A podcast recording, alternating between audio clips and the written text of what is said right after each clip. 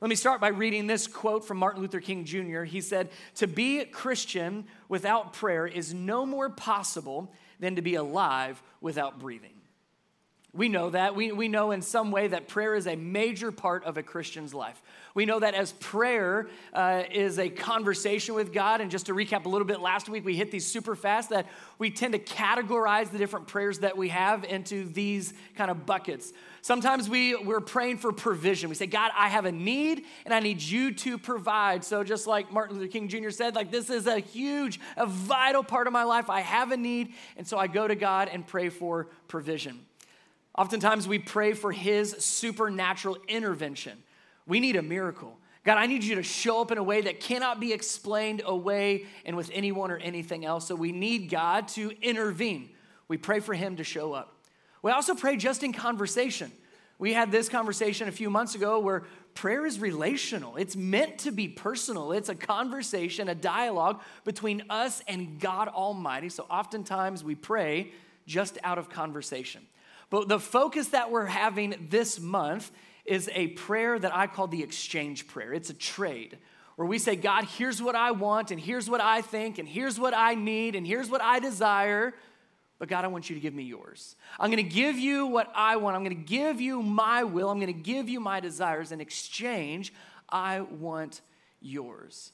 So last week we kicked it off, the, this new Bible teaching series, and today we'll continue that idea of a prayer that is a prayer of exchange. Jeremiah chapter 18, this will kind of give us some context for this morning, then we'll pray and jump in uh, to that specific prayer. Jeremiah 18, then the Lord gave another message to Jeremiah. He said, Go down to the potter's shop, and I will speak to you there. So I did as he told me, and I found the potter working at his wheel. But the jar he was making did not turn out the way that he had hoped. So he crushed it into a lump of clay again and started over. Then the Lord gave me this message O Israel, can I not do to you as this potter has done to his clay? As the clay is in the potter's hand, so you are in my hand. Now, if you keep reading, you'll know that, goodness, uh, God gives Jeremiah some really bad news for the Israelites, right? He's about to do just that. He's about to crush the Israelites again because of their lack of faithfulness. But I share that and I bring that up because it gives a great background to who our God is. He is sovereign, He is over all things. And just like he would say, Israel is clay in his hands, I would hope that today you might have a new posture in our study of prayer. That you and I are clay in his hands. And it's not just God take care of me. It's not just God give me what I need. It's not just God give me what I want. It's not just God show up, but it's God, it's okay if you break me a little bit. God, it's okay if you crush me to mold me and to shape me, and maybe even to remold me and reshape me, to continue to work on me until I am who you want me to be. That is a very hard prayer. God, change me. God, shape me. God, mold me into not who I think I want to be, not in who I desire to be, but God, I am giving my life to you. I am the clay and you are the potter, and my life is in your hands. So, God, Change me, shape me into who you want me to be. Let's pray together. Lord, we come before you and we say just that. Easier said than done, but we give you our lives to do with as you wish, as you would desire. God, it's you tell us throughout scripture it's good for us to bring our needs to you. You want to hear from us. And yes, God, you do supernaturally intervene. But may we begin our prayer with you with that kind of a posture that our lives are in your hands.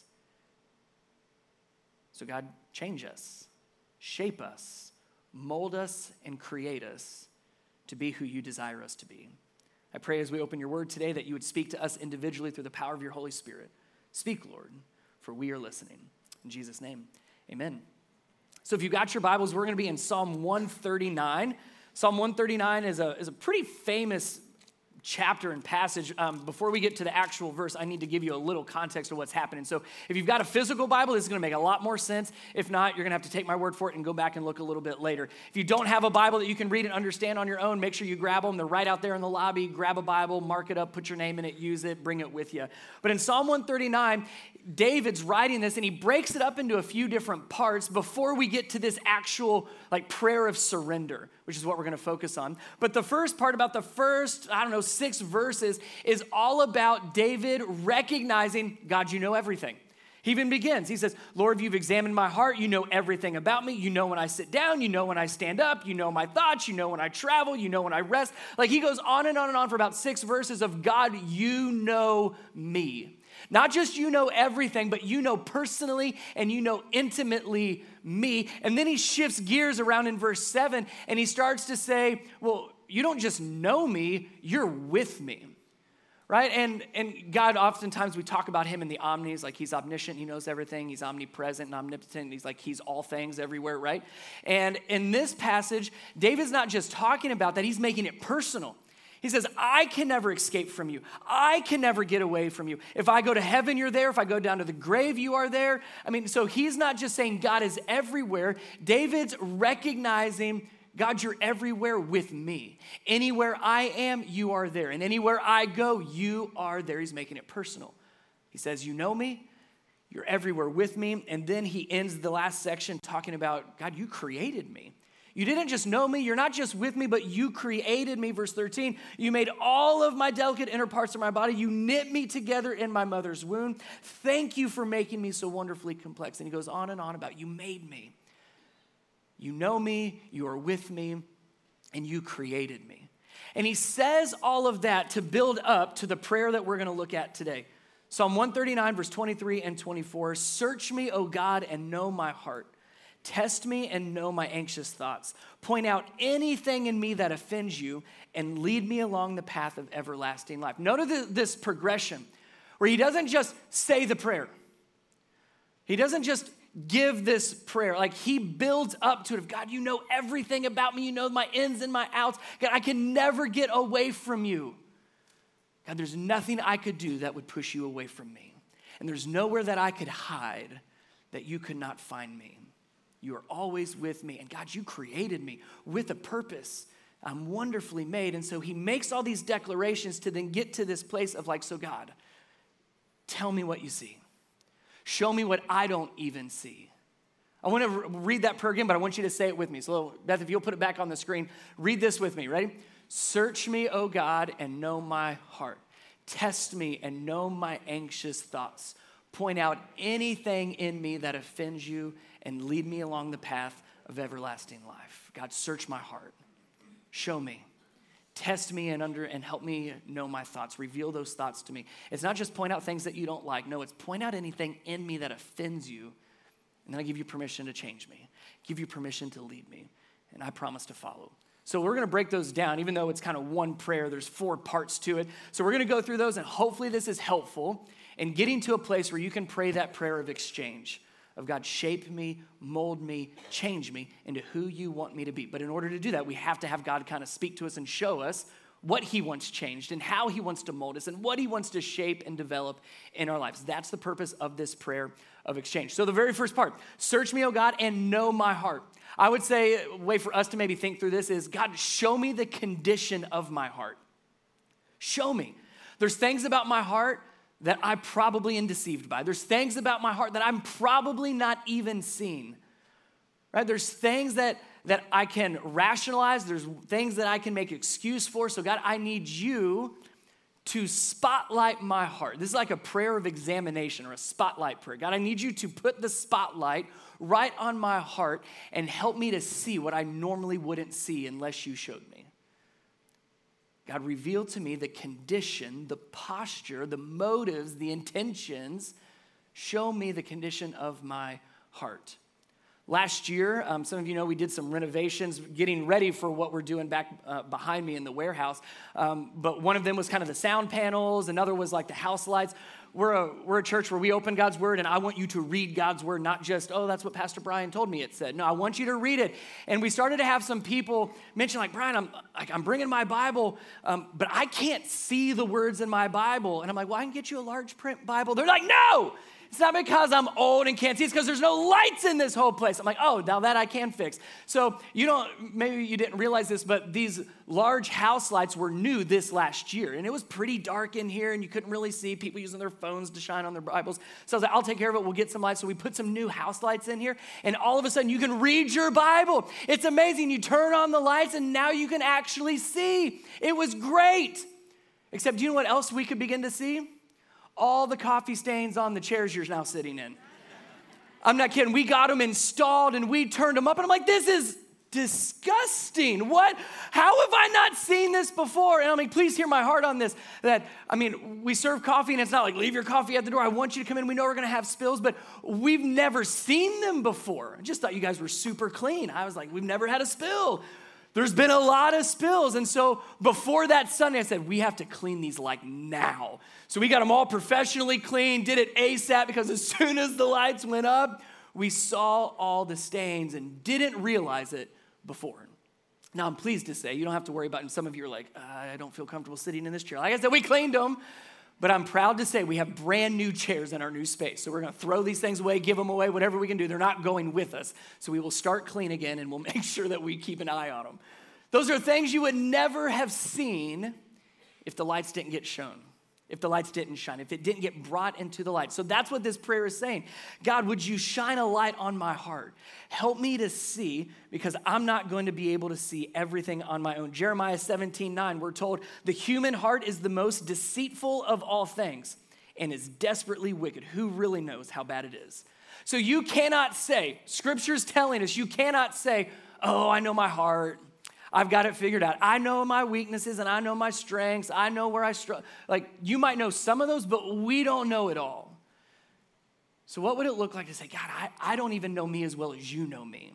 I don't know my heart as well as you know my heart. So, God, would you search me, oh God? Know my heart. Show me the condition of my heart. Allow Him to put a spotlight on your heart. Then the second part test me and know my anxious thoughts. That first part is the scary part. It's not just know my thoughts. It's not just help me understand my thoughts. It's not reveal to me my thoughts. It's test me and then show me my thoughts. Test me and know my thoughts. In other words, David is doing this, and I would ask that we do the same thing. We invite God to put us in situations that will test our faith. Told you that's the scary part. God, I'm going to invite you to put me in situations that are going to reveal am I fearful or am I faithful? Because usually, I would say typically, we don't know what those where our faith will land if it'll be more on the fear side or more on the faith side until we are in that situation. Right? You don't know it till you're in it. You don't know how you're going to respond until you're dealing with it. So here David is saying, God, put me in those situations. I am willingly giving you permission and inviting you to put me in situations that are going to show me, oh, I really don't have as much faith as I thought. Oh, this is an area that I do have some strong faith. Oh, this is an area where my faith is pretty weak. Because it's in those situations we begin to recognize, oh, I have more thoughts of fear or I have more thoughts of faith. But God, you have to put me in those situations to help me know am I fearful or am I full of faith? That fear and faith is a helpful gauge on where our faith is at. Not to make you feel guilty, it's just a helpful gauge. Reveal my thoughts to me, help me understand. What situations do I not trust you in? Right? Another way we could say it is we fear, what we fear reveals where we don't trust God. What we fear the most reveals where we trust God the least. So, what if you begin to give God permission? Like, put me in those situations where I might not be trusting you fully. I give you permission. I invite you to put me in a situation and then help me know what my thoughts are. Are they anxious and fearful and worried thoughts? Or are they thoughts that immediately trust you? In Matthew chapter 19, there's a story, uh, true story of a man coming to Jesus.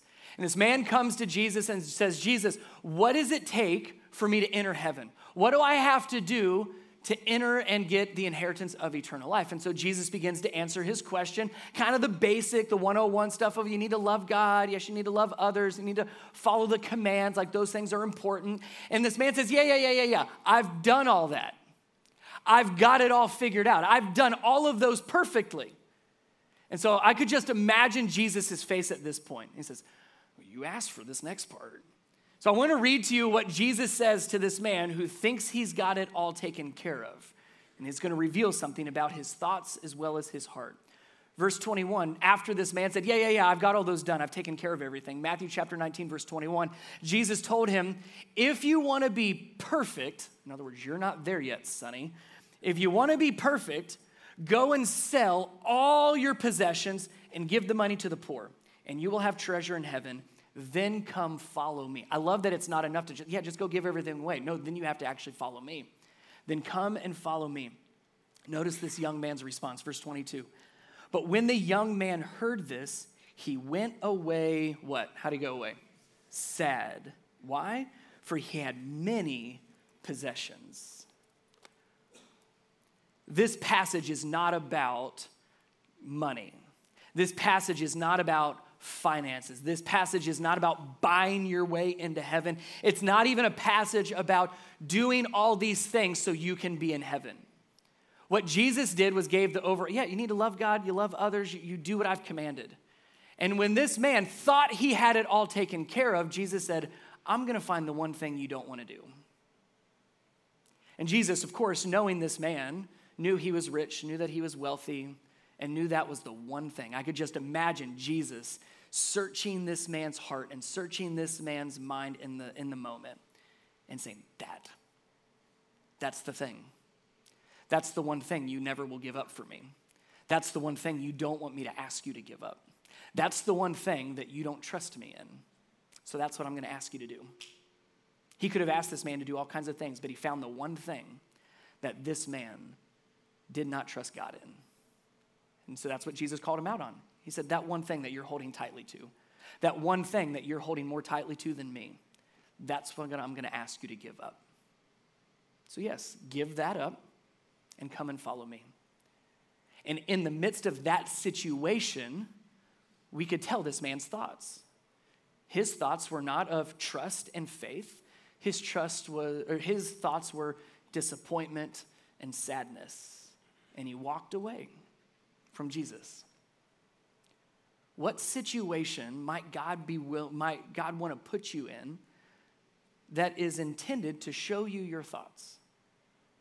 Am I afraid or am I trusting?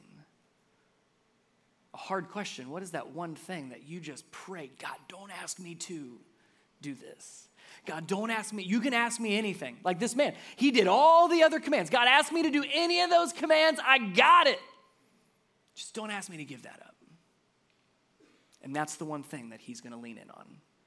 What situation might God want to put you in to reveal your thoughts? Are they full of fear or are they full of trust? In June of 2017, a young man, first name of Alex, climbed El Capitan. If you know anything about this story, your eyes are going to get real big here in a second. So, El Cap, if you don't know, is a, I mean, goodness, it is a 3,000 vertical foot, just sheer granite rock face. It's the picture on your left over here on this side in Yosemite National Park. And this is one of those rock faces that is a climber's dream. Any rock climber, any adventure, like this is the goal to climb El Cap. And, and many people do this. In fact, when, when my family and I lived in California, we visited Yosemite a handful of times, and you'd see climbers working their way up. Most climbers, it takes them about four days to climb the 3,000 feet all the way from bottom to top. They'll spend the night, like you'll see sleeping bags and tents on the side of this rock face. It's just crazy to see. But it takes most people about four days to climb bottom to top. They've got all kinds of gear, they've got all kinds of ropes, they got everything with them, they've got guides taking them up and everything. So it's not uncommon for people to climb El Capitan but none of them have climbed it like Alex. In June of 2017, Alex climbed El Cap, and he did it in three hours and 56 minutes without a rope. No ropes, no gear whatsoever.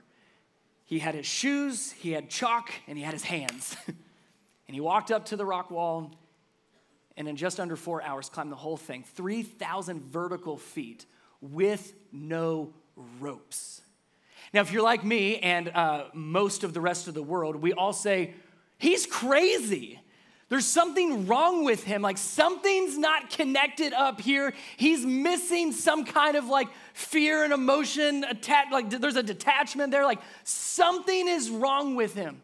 And of course, that's one of like the big questions that Alex would get asked. Well, how did you do that? Like, were you afraid? How are you not scared? Like, that was the big question. And I love his response. If you're interested more in this, watch the documentary Free Solo. It's fabulous. It's, it's I don't know, fabulous. My hands were sweating the entire time of watching this thing. He doesn't die, just to make sure we're all on the same page.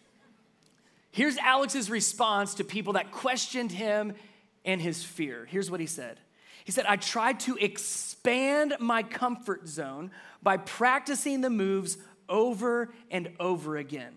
I worked through the fear until it's just not scary anymore. I don't really agree with that necessarily.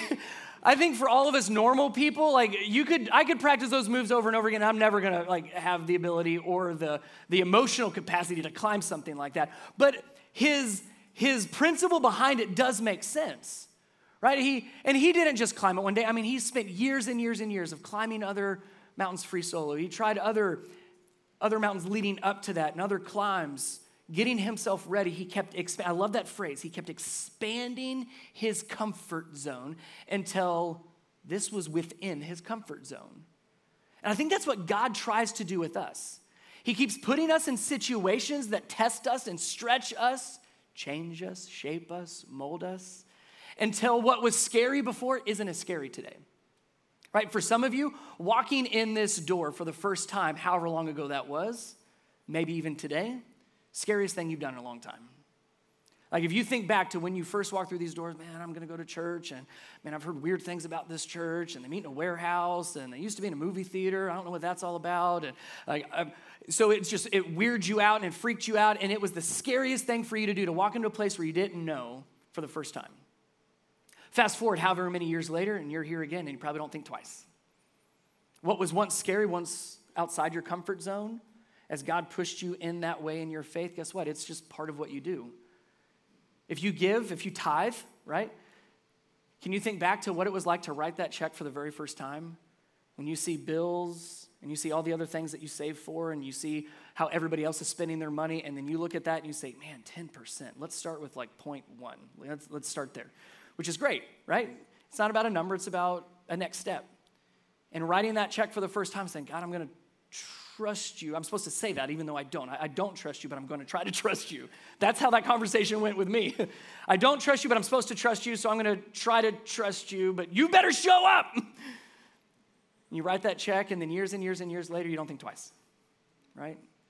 What was once scary is not quite as scary. Asking for God to ask you to forgive people in your life. God, I can't do that. You don't know what they've done to me. Requires trust to forgive. And all of a sudden, doesn't mean it doesn't hurt, doesn't mean it's not difficult, but the forgiveness, I'm not gonna say becomes easier, but it's within more of your comfort zone, right? And people might look at you as like, you're crazy. Why do you do that on Sunday mornings? Why do you write that check? How can you forgive that person? You're crazy. No, God has expanded my comfort zone. What was once fearful is now a way that I'm able to trust God more. What might God be wanting to put you in that reveals your fear and your trust? Search me, O God, and know my heart. Show me the condition of my heart. Test me and know my anxious thoughts. Am are my thoughts in that situation full of fear or am I trusting? Then the next part, verse 24 point out anything in me that offends you. What's in here? Not point it out in everybody else. That's an easy thing to do, right? We don't need any help point out the sins of everybody else. We see it all the time. But looking at me, God, what's in me? What is my problem? What are my issues? What are my sins? Because, man, it's a lot harder to see it in me than it is in everybody else. So to say, God, point it out, show me my sins, uncover my sins, help me to see them. Because here's my promise to you, and I say this from experience, right? When God begins to do that, you're going to realize two things. You sin a lot more than you think you do, and it's a lot worse than you think it is. Every time. Every time God starts to stir in my heart, I'm like, ah, it's not that bad. Oh, no, it's a lot more than you think it is. And it's a lot worse than you recognize when I was in college, I had to take a communications course, right? If, if part of what I do is going to be communicating the gospel to people, our professors wanted to make sure that we could at least talk on some level of, of clarity and professionalism. So we had to take a communications class. So I'm in this communications class, and they had us speaking on all kinds of different things, not just Bible, but all kinds of different presentations. I remember the first one that I had to give, couldn't tell you what it was on, but I remember it was the first time I've ever been video recorded before. So we would stand in front of the class, small class, video camera, the professor in the back. He'd hit start, we'd give the presentation. And then the only homework was go back and watch yourself. Right? Ah, it's not that bad. I think I did a pretty good job. I was horrified. I was absolutely mortified of sitting in my dorm room watching that probably 10 minute presentation that felt like 10 hours because I had never known this before about myself when I spoke. I watched myself, and every other word was um. So um, I'm glad that um, I could be here talking with you today. And um, the presentation I have for you, um, I want to just share just um, quickly. It was like that the whole time, and I'm just like, I can never go that class again. I can't do this as a like. I can't believe how many times I said um. The professor asked us, like when we debriefed, shared, and he said, "Well, how many times did you say um?" He's, I said, "Well, I didn't count." He said, "Go back and watch it and count." I said, "I have to do this again." I got better quick. That's something I never would have known. I never would have seen if it wasn't for that being revealed. I still do that on Tuesdays. Oh, worst part of my week is going back and watching a message. I'm like, oh man, I don't know how you guys sit there and listen this whole time. Kudos to you. I can barely do it myself, so good job for you. I hope God speaks to you a whole lot more than I do. But you're never gonna see it unless God begins to uncover. God, point out my sins, show me because I know I'm not going to see it on my own. It becomes very dangerous if we don't see the sins in our life, right? If we are just either naive to it or ignorant or we just don't want to know, if we become blind to our sins, our own sins, that becomes a very dangerous place. And here's why. Don't mishear me. It's not so that God can shove it in your face and say, See, told you you weren't perfect. It's not so that we have this feeling of guilt and shame, not at all. The more you recognize the sin in your own life, the more you recognize how desperate you are for a Savior. The more you lack sin, the more I think I got it all figured out. Why do I need Jesus? Why, do I, why did I need him to go to the cross if I can take care of this on my own? I'm actually doing a pretty good job. Jesus, nice. I don't need somebody else is going to need you, but I'm good. That's the danger of not seeing the sin in your own life. But when God begins to burden you with the realities of your sin, it should move you not to guilt, not to shame. It should throw you into the arms of your Savior. Of God, I have to have you. I can't believe this is who I've turned into. I can't believe what I've allowed in my life. I can't believe what I've allowed myself to speak. So, Jesus, I absolutely need you in your grace. And thank God that grace is not based on how well I'm doing because I just watched the video. It's not good. So, God, thank you for that unending grace that's based on your love and not my performance. Your sins and the recognition of them should throw you towards Him and you'll leave guilt and shame behind. Romans, Paul talks about this very same thing. Romans chapter 5, verse 20 and 21. God's law was given so that all people could see how sinful they are. Super great news for you this morning. Isn't that great that that's a, not the purpose, but that is a purpose of God's word? We're going to hold this up and we're going to see what God's word says, and we're going to say, wow, I definitely don't match up to that. God's word was given so that we could see how sinful we really are. But as people sinned, here's the good news of the gospel, but as people sinned more and more, God's wonderful grace became, say these two words with me, became more abundant. The more I recognize how sinful I am, the more grace I recognize I need, and the more grace He freely gives. Verse 21 So, just as sin ruled over all people and brought them to death, now God's wonderful grace rules instead giving us right standing with God and resulting in eternal life through Christ Jesus our Lord. So, God, reveal the sins in my life, uncover the sin. God, point out anything in me that offends you, not so I'm guilty, not so I feel guilty, not so I feel shame, but so I see my need for you. And I run to your grace. And I have the gift of grace because of Jesus, not because of me. So search me, show me the condition of my heart. Test me, put me in situations, and help me see where my faith is strong and where my faith is lacking. Uncover my sins so I recognize constantly my desperate need for a Savior. Each of those aspects of this prayer of exchange lead us to this next part. Because now there's a choice to be made. Okay, I see the realities of my heart. Okay, I recognize my thoughts, and they're not always full of trust. Oftentimes they're full of doubt and fear. I see, God, you're showing me the, the sins in my life, the things that offend you. So now what do I do that he's shown me those? What do I do with them? David would say, the last part of this, and lead me along the path of everlasting life. Lead me. Lead me. I have two choices. We all have two choices when we recognize the condition of our heart, the thoughts, whether they're trusting God or they're fear, fearful that it's not going to work out. When we see our sin, we either keep doing what we want to do and we lead ourselves, or we say, God, I need you to lead me. Like, there's my heart, there are my thoughts, there's my sin. I'm obviously not doing a very good job of leading my own life. So, God, I need you to lead me.